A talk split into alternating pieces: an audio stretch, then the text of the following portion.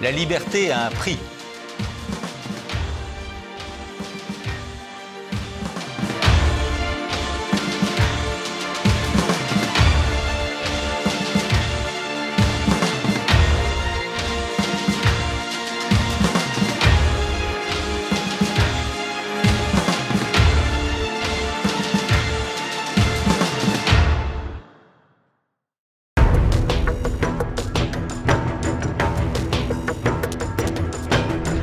Journaliste spécialiste de la police et du grand banditisme, auteur de nombreux ouvrages dont le dernier en date est entre mes mains. Il s'intitule Les réseaux secrets de la police, loge, influence et corruption. C'est aux éditions du Nouveau Monde. C'est en vente sur le site tvl.fr dans la boutique tvl.fr. Je reçois Frédéric Ploquin. Bonjour monsieur. Bonjour. Alors ce livre, dites-vous, euh, vient de loin. 40 ans d'observation des forces de l'ordre. Votre analyse se veut euh, toujours à charge, mais aussi à décharge. Mhm. Absolument, bah c'est la position du journaliste, hein, le travail du journaliste. Moi, je ne suis pas là pour euh, charger, je ne suis pas là pour envoyer euh, les policiers ou les bandits en justice, je suis là pour les observer, les raconter.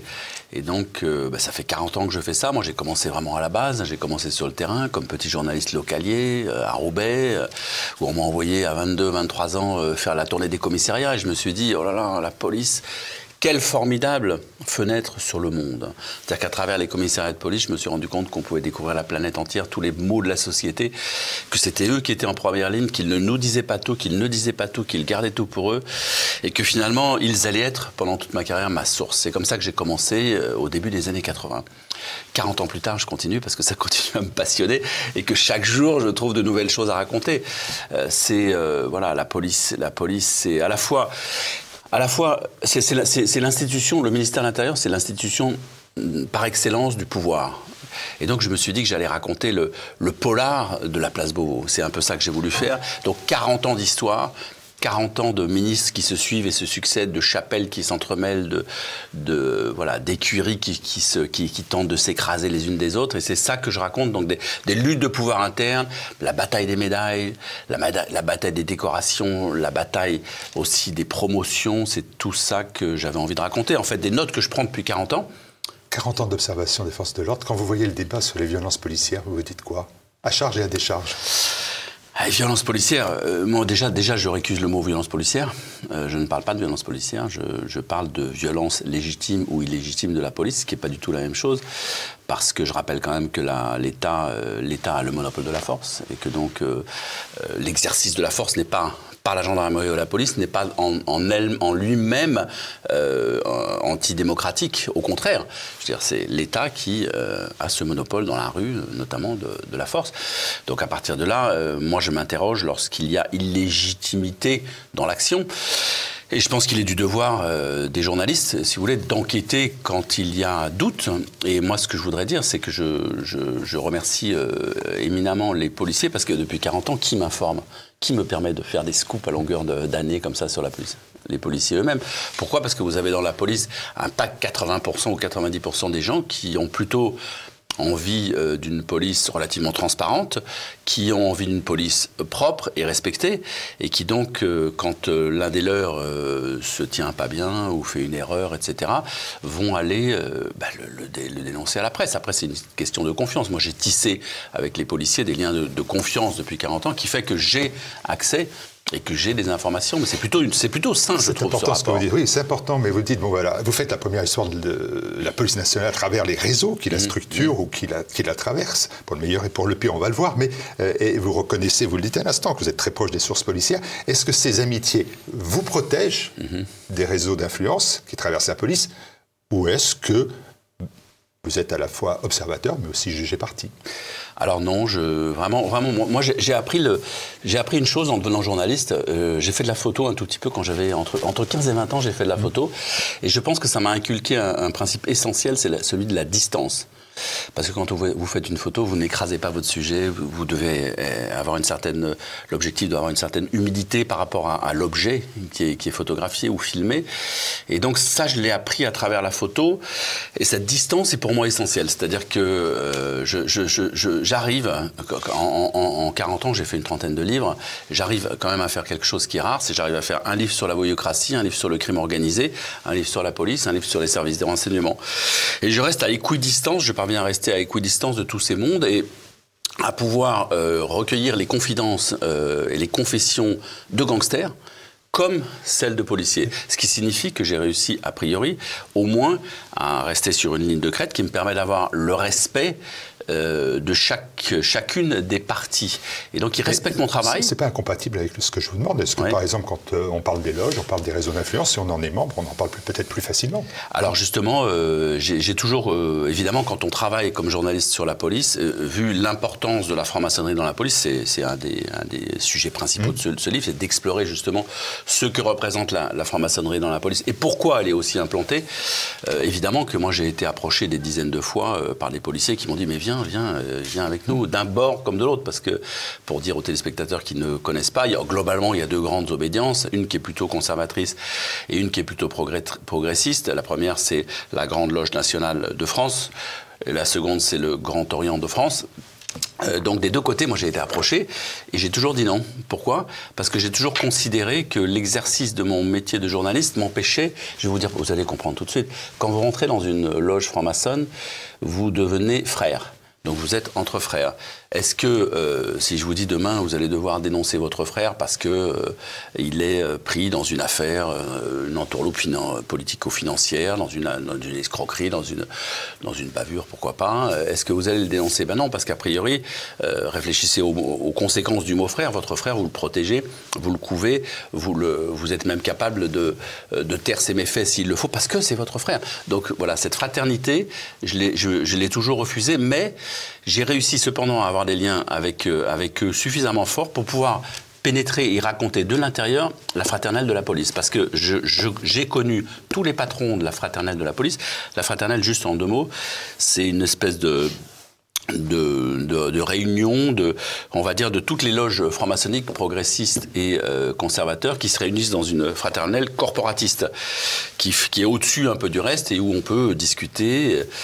Et d'ailleurs, je trouve que c'est, euh, moi j'ai envie de dire, c'est une espèce de d'édredon de la République, d'endroit, d'endroit où, de sas, où les choses se dégonflent, se font, se défont, où les pouvoirs, où les, où les, euh, où les attributions de, de postes, qui est extrêmement important à la, au ministère de l'Intérieur, se font et se défont.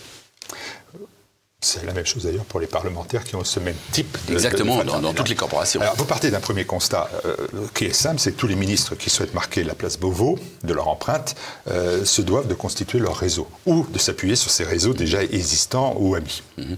bah, si vous voulez, c'est assez simple en fait. Un, ministre de l'Intérieur, euh, s'il ne constitue pas son réseau, s'il ne, ne s'entoure pas de fidèles, il va être isolé.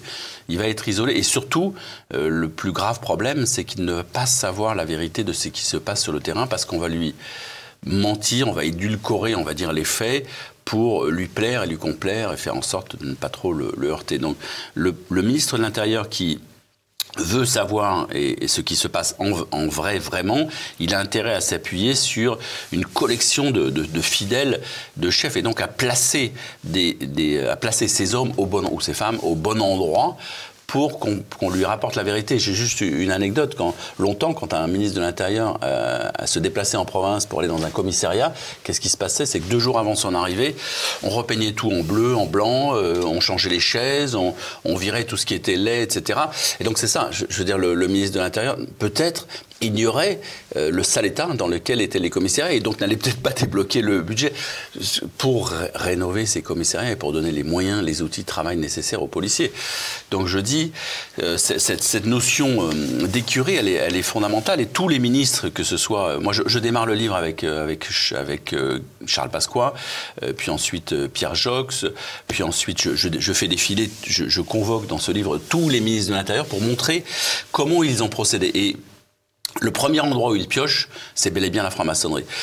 Surtout la gauche. Quand la gauche arrive au pouvoir en 1981, c'est un peu un des points de, démarrage de, ce livre, euh, François Mitterrand arrive au pouvoir, il se méfie de la police euh, comme de son ombre. Euh, je, veux dire, il, il se méfie notamment des renseignements généraux, il se méfie de tout, il fait confiance à personne. D'ailleurs, il va s'entourer, il va confier sa protection personnelle aux gendarmes, à l'époque, François Mitterrand. Donc qu'est-ce qu'il fait? Il cherche il cherche des hommes à promouvoir dans la... Il n'y en a pas. Donc il se tourne, euh, Gaston Defer, qui est son premier ministre de l'Intérieur, se tourne vers, naturellement, vers le Grand Orient de France. Et c'est là qu'on va aller chercher le premier patron des renseignements généraux euh, de gauche. Et bon, peu importe d'ailleurs, euh, finalement, s'il était bon ou pas bon, sa qualité. Parce que c'est pas parce qu'on est franc-maçon qu'on est bon flic. Et donc, quelquefois, il y a des erreurs de casting. On prend quelqu'un parce qu'il est fidèle, mais il peut s'avérer mauvais poulet. Et donc, ça, c'est arrivé pas mal, et c'est notamment arrivé à la gauche pas mal de fois, de s'appuyer mais parce qu'au départ, il n'avait personne. Charles Pasqua, lui, c'est différent.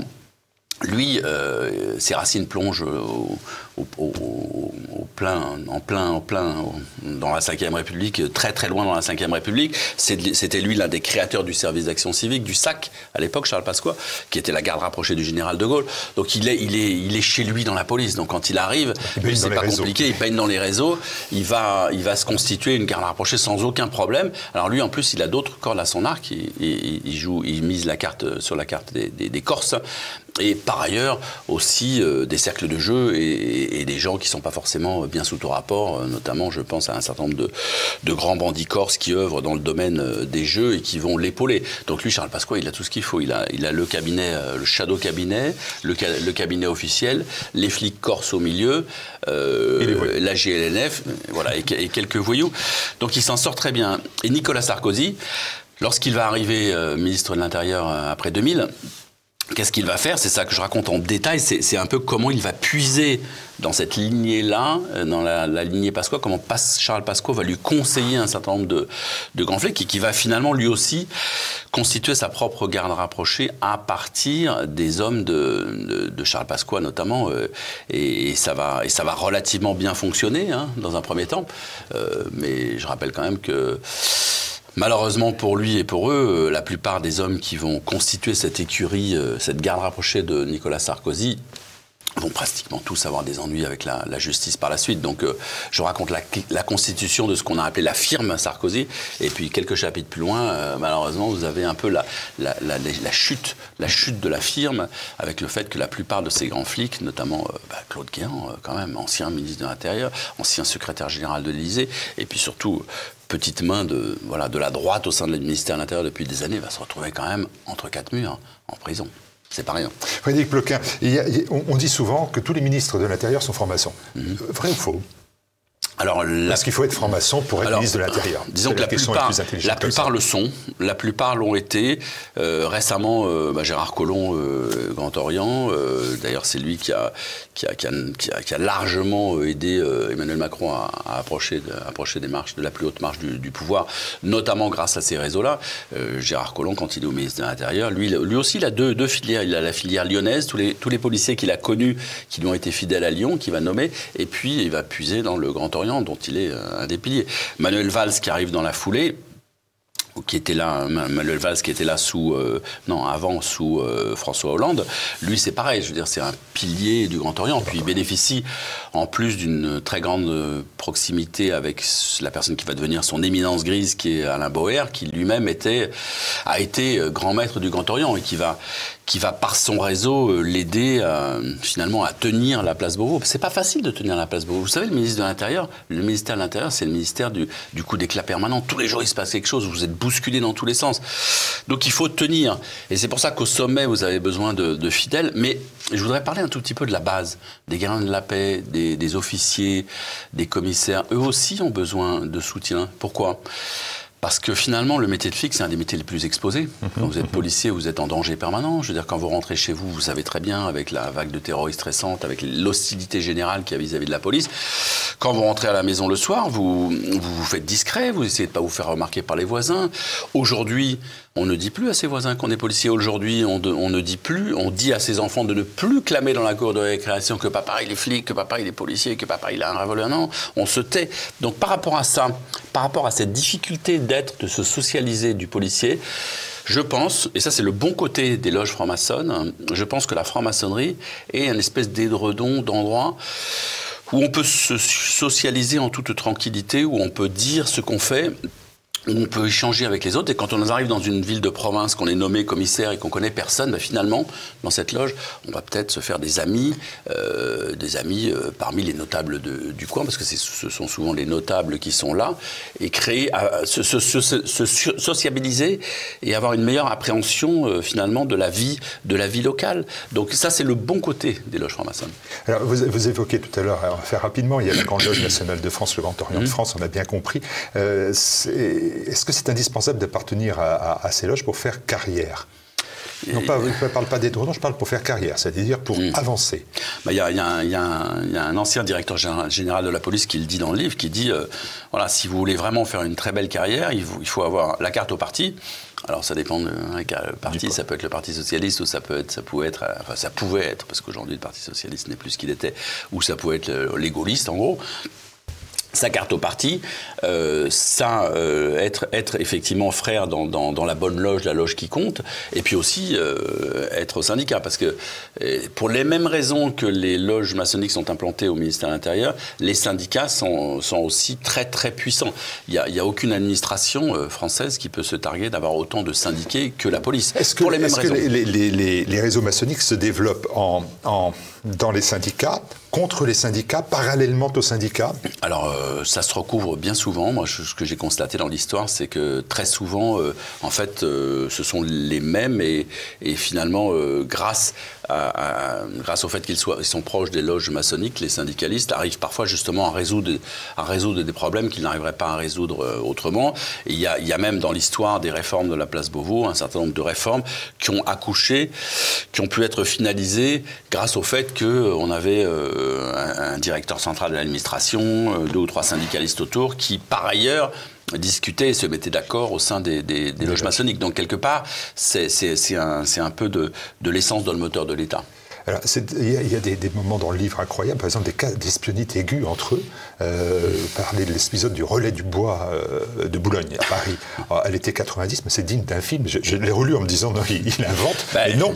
Mais c'est pour ça que je, dis euh, ce, livre, c'est un peu le, polar aussi de, la place Beauvau. C'est vrai que là, on est à une époque où la gauche essaye de, essaye de s'imposer au sein de la police. Elle a un peu, un peu de mal. Donc il y, a un patron des renseignements généraux qui est très offensif et on sort d'une alternance, on sort d'une euh, alternance politique lourde et importante, après laquelle ont été chassés un certain nombre de hauts fonctionnaires pour en mettre d'autres. Et là, il y a une réunion, effectivement, euh, de francs-maçons, euh, en l'occurrence de la, de GLNF, dans ce restaurant du, Bois de Boulogne. Et, carrément, le patron des renseignements généraux décide de pratiquer l'entrisme comme il ferait pour infiltrer n'importe quel autre monde. Et donc, il y a, un serveur, il y a un serveur qui, en fait, est un, flic, mais qui se fait passer pour, serveur et qui espionne et qui observe. Et il y a un certain nombre de personnes comme ça qui sont attablées et qui en fait sont là pour essayer de démasquer ceux qui viennent dans cette loge. Donc c'est vraiment une... Enfin, le ministère de l'Intérieur, ça a longtemps été ça. C'est euh, deux, grandes équipes, la gauche et la droite, qui se sont euh, fait la guerre avec des, des euh, finalement des cadres qui, dès que ça changeait de majorité, se retrouvaient au placard. Sauf justement euh, ceux qui étaient vraiment bien installés, bien implantés dans la franc-maçonnerie, qui pouvaient être sauvés par la bande. C'est-à-dire qu'on faisait semblant de les éliminer, mais en réalité, on ne les laissait pas euh, dans la nature complètement, on ne les laissait pas dans la misère, on leur offrait un placard plutôt doré, plutôt sympathique. Donc là, là aussi, ça aide. Là aussi, ça aide justement. Quand on a été au sommet, c'est difficile de se retrouver euh, dans les placards de la République, dans les placards sombres de la République. Donc quand on est dans la maçonnerie, on arrive à se raccrocher aux branches et finalement à être replacé. Vous parlez bien évidemment, vous l'avez fait, des fraternels de la police, le, club de l'araignée, un cercle K2. Est-ce que c'est cet entre-soi je posais la question, on dit c'est un étredon, je, je, reprends cette notion-là, c'est pas non plus un dévoiement peut-être de l'esprit maçonnique, parce que lui, il se nourrissait finalement euh, un peu au départ d'un mélange professionnel de ses membres. Bon, aujourd'hui, c'est vrai que le mélange professionnel, il, se réduit à quelques-uns, comme euh, euh, personnes de plus en plus âgées, etc. Mais initialement, c'était bien véritablement ça, plutôt d'échange Absolument. Alors que là, on est vraiment dans un entre-soi de plus en plus restreint, de plus en plus bah, vieux, de plus en plus mal. Oui, mais il faut, il, faut, dire que la police est assez isolée dans la société. Donc effectivement, elle, se replie, elle se referme parce qu'elle est en but à l'hostilité, non, pas de la non pas de la majorité des Français, puisque 80% des Français apprécient et soutiennent la police. Mais les 20% d'autres, les autres 20% sont très virulents en permanence. Et donc, notamment depuis l'avènement des réseaux sociaux, en gros, ils s'en prennent plein la gueule, pour le dire, pour le dire, mmh. pour le dire clairement. Euh, donc à partir de là, effectivement, ils, se replient sur eux. Mais c'est vrai que les fraternels sont un peu, en contradiction avec ce qu'est la franc-maçonnerie au départ, parce que précisément la, franc-maçonnerie, dans une loge, euh, vous êtes dans une loge en région, ce qui est intéressant, c'est vous, officier de police, vous allez rencontrer le pharmacien, le juge d'instruction, euh, l'avocat du coin, l'épicier, enfin un certain nombre de personnes, vous allez vous mélanger. Ce qui d'ailleurs ouvre euh, la partie, ce que j'ai pas encore parlé des mauvais côtés et des, euh, c'est ce que risques dire. de la, C'est ce que j'allais dire parce que les risques sont là. Voilà, ce qu'on dit, c'est un dense, c'est un kit de survie voilà, en milieu. C'était les côtés positifs. ça, oui, voilà. Mais alors, ça ne vous empêche, ça empêche pas, premièrement, bah, l'endoctrinement, ça, mhm. euh, évidemment. Ça n'empêche pas le, le, et, vous l'écrivez, hein. Je veux dire, mhm. donc c'est pas, je ne le ah, découvre pas. C'est vous qui me l'avez fait remarquer parce que vous donnez des cas très précis, mais ce que j'appelle, ce que vous appelez d'ailleurs l'affairisme Mhm. et le sexe, ou le sexe et l'affairisme, flic, frère et affairiste, ripou. Oh, on est quand même bien éloigné des, engagements républicains euh, revendiqués haut et fort. Bah, le problème, c'est ça, c'est que tout le monde n'a pas les bonnes barrières, tout le monde n'a pas la bonne éducation qui, va lui permettre de tenir, tout le monde n'est pas solide sur ses, sur ses deux jambes. Et donc, euh, c'est ça que je raconte. Il y a un certain nombre d'endroits, euh, notamment dans le sud de, de, la France, entre Marseille, Nice, Cannes, etc., où on a vu, on a vu on a assisté à de véritables dérapages euh, qui vont très très loin. Alors ça va ça commence, si vous voulez, euh, bah, vous êtes entre frères. Vous, avez, après les, réunions de loge où vous parlez euh, philosophie, etc., vous avez ce qu'ils appellent les agapes. Ce sont des, déjeuners, ça fait, ou des dîners, ça fait partie de la tradition. les agapes font partie de la tradition des formations. Donc vous vous retrouvez autour de la table. Et là, si, au deux ou troisième verre, votre voisin vous fait un petit appel du pied en disant Dis donc, euh, frère, moi, là, je sens que je vais peut-être avoir des ennuis. Là, tu peux pas me dire, là, si j'ai pas la police, là, un peu sur les fesses, là, tu peux pas me dire si c'est sérieux ou c'est pas sérieux, là, j'ai vu passer. Bon, ça commence comme ça. Et là, euh, soit vous dites, alors moi, euh, moi j'ai des règles, mon ami, mon frère et tout, on est un beau être frère. Soit vous, vous, campez sur votre position et l'autre va vous faire la gueule, etc. Soit bah, vous, vous glissez un peu, vous cédez un petit pouce, et puis les autres vont en profiter. Ils disent, ah, putain, on a un flic là, euh, on a un flic dans la loge, on va essayer d'en savoir plus. Et c'est là que je raconte, un certain nombre de, fonctionnaires ont glissé, dérapé. Alors ça, commence, au départ, vous vous rendez pas compte, enfin, ils se rendent pas forcément compte. Ils vont, au départ, ils vont, ils vont consulter les fichiers pour voir. Et puis alors, ils sortent une fiche, et puis euh, deux fiches, et puis trois fiches, et puis... Euh, euh, ils le donnent, ils les donnent, mais ils sont dans l'illégalité déjà totale. Après, il y en a même qui sont encore un petit peu plus, on va dire, intéressés et qui vont vendre ces renseignements. Ok, d'accord, frère, mais il va falloir, il va falloir payer. Moi, je peux, je peux te sortir des. Ça, ça existe aussi. Ça a existé. C'est une minorité. Les ripoux dans la police ont toujours existé. Heureusement, ils constituent une minorité, mais ils existent. Il y a, il y a, voilà, il y a, une filière des ripoux, on va dire. Il y, a, il y a, aussi un réseau des ripoux. Et donc, on a assisté. Moi, j'ai relevé un certain nombre de cas, euh, comme ce ce policier à Marseille qui, euh, qui donnait des informations à un copain qui était cafetier. Bill Cafetier lui-même, il était, euh, bah, il fréquentait beaucoup de voyous et finalement, les informations de la police se retrouvaient entre les mains du milieu carrément. Par cette filière maçonnique, ça c'est ça c'est un ça c'est un, épisode, une histoire. Il y a une autre anecdote que je trouve moi euh, très puissante et très marquante qui m'a marqué. C'est, faut revenir dans les années 90, il y a l'affaire Elf qui est une des affaires politico-financières qui fait le plus trembler la classe politique parce que, le, en gros, le groupe pétrolier Elf, euh, grâce euh, à sa présence en Afrique noire, euh, permettait d'alimenter un certain nombre de caisses noires qui permettaient aux partis politiques de droite comme de gauche de bénéficier de revenus divers et variés pour les campagnes électorales. Ça, c'est une autre époque. Hein. Aujourd'hui, ça vous aurait peut-être plus exactement comme ça. Mais a un moment donné, l'affaire n'est pas loin de, de basculer. Les jeux d'instruction sont pas loin de toucher au but. Ils ont, ils ont perquisitionné chez quelqu'un qui, qui, était un personnage très haut placé dans le, dans le groupe euh, et récolté un certain nombre de documents. Ces documents se retrouvent euh, entreposés dans un bureau rue du Château des Rentiers au siège de la brigade financière à Paris. Euh, évidemment, c'est une époque où on ne fait pas de double, ils sont là, il y a un petit carton, ce sont des scellés extrêmement prometteurs. la juge se dit Ah, je vais enfin les, faire, les ferrer, les serrer et, obtenir des aveux. Et dans le week-end qui suit, miracle au miracle, ce petit carton de scellés qui devait euh, faire tomber la République disparaît tout simplement des locaux de la brigade financière. On n'a jamais su qui, comment, quoi. Mais l'hypothèse la plus probable, c'est qu'effectivement les réseaux maçonniques se soient mis en branle qu'on ait actionné un frère policier qui travaillait au sein de ce, service, je ne vais pas donner de grade, mais on a une petite idée, et que cette personne soit tout simplement rentrée chez elle et, et au rebut ce petit carton prometteur. Question rapide mais difficile. Est-ce que la structure même de ces réseaux d'influence, franc-maçonnerie puisqu'on parle d'elle, mm. c'est-à-dire cet entre-soi, cette forme d'impunité, est-ce que ce n'est pas intrinsèquement lié à l'affairisme? Bah, oui, c'est effectivement Parce la. c'est pas une méthode pour l'affairisme. Bah, effectivement, et, c'est la, c'est la, on va dire, c'est la déviance la principale qui guette la franc-maçonnerie, c'est que a priori vous êtes là euh, pour brasser des idées, pour défendre la République, pour euh, euh, pour réfléchir même au, je sais pas moi, au positionnement du policier dans la société. C'est important pour un policier. Vous savez qu'il y a beaucoup de suicides dans la police, il y a beaucoup de gens, de policiers qui ont perdu le sens du métier, qui savent plus pourquoi ils exercent ce métier. Donc là, c'est plutôt une planche de salut, mais à partir de là euh, l'affairisme en France, c'est quand même quelque chose, et la corruption, c'est quelque chose d'assez euh, bien implanté.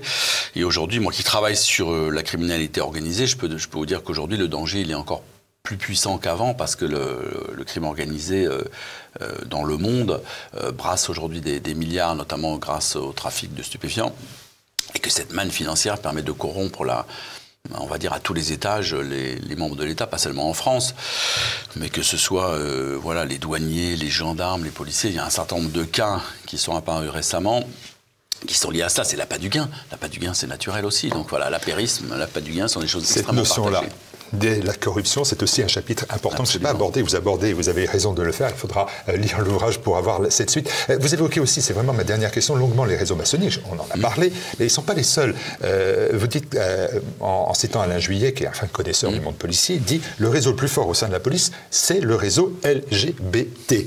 Mais est-ce que ce réseau se développe pour revendiquer sa place? C'est-à-dire en gros le respect, mais cela semble ne pas être forcément le cas quand on parle des réseaux maçons qui, eux, essaient de revendiquer, au-delà des droits, des systèmes de promotion, de, de, de, promotion interne et professionnelle. Bah, Est-ce que c'est le cas pour les réseaux LGBT la, première bataille d'abord des homosexuels, ça a été de s'imposer, parce qu'au départ, il y a eu une des associations qui ont été créées, c'était de s'imposer, en gros, d'arrêter, de ne pas, se, pas se faire trop moquer le commissariat, de trouver leur place. Comme la police est à l'image de la société, je trouve qu'aujourd'hui, euh, globalement, par rapport à il y a 20 ans, le problème est résolu. Après, les LGBT, eux aussi, on met des batailles pour s'imposer, pour trouver leur place. Euh, je veux dire, comme tous, les, comme tous les réseaux, là je pense au réseau du rugby, au réseau des Auvergnats, au réseau des Corses, au réseau des flics bretons. Comme tous les réseaux, euh, forcément, naturellement, à un moment donné, si on peut s'entraider, si on peut se pousser un peu du coude, ben on le fait. C'est la question. Oui, mais elle est beaucoup plus simple, ma question. Je vais la faire encore plus claire. Mm. Euh, quand on est en devenir commissaire, on dit ben, il faut mieux à Lyon, à l'école commissaire, mm. être formation. Est-ce que le fait d'appartenir au réseau LGBT vous permet d'être plus facilement commissaire, commissaire divisionnaire. Voilà. Non, c'est pas, c'est pas pour devenir commissaire, c'est ensuite pour avoir la bonne place c'est dans un deuxième temps. D'abord, vous devez vous battre parce que c'est pas facile. Hein. Les concours de commissaire aujourd'hui sont très très durs, donc personne ne va vous aider, sauf euh, sauf un cas que je raconte qui est absolument exceptionnel, qui est en gros euh, une, une, officier de police judiciaire qui se débrouille pour séduire un, commissaire de police qui est en place quand même à la direction générale de la police nationale. Euh, bon, il, est, il, a beau être marié, etc. Il tombe complètement amoureux de, de cette jeune femme et puis cette jeune femme, ben, elle veut devenir commissaire et lui, à miracle, il est patron du jury. Hum, du concours de commissaire. Et donc il donne sujets. Euh, et donc il va lui donner les sujets, mais, mais elle, va, elle va trop parler au téléphone. Euh, elle a en plus des membres de sa famille qui sont un peu vouilleux sur les bords, qui sont écoutés dans le nord de la France. Tout ça va sortir, il va y avoir une enquête et le, voilà, il va tomber ce, grand flic qui, était censé justement euh, participer à la, aux réformes actuelles de la police, bah, il va tomber de très très très haut et bah, le concours va être annulé aux grand dames de tous ceux qui l'avaient passé et qui s'étaient battus pour cela. Donc ça, c'est ce qu'ils appellent voilà, les, les réseaux sexe. Merci Frédéric Ploquin. Il faut lire vraiment Les réseaux secrets de la police. C'est aux éditions Nouveau Monde et c'est sur le site tvl.fr. Merci beaucoup. Merci à vous et merci de me lire.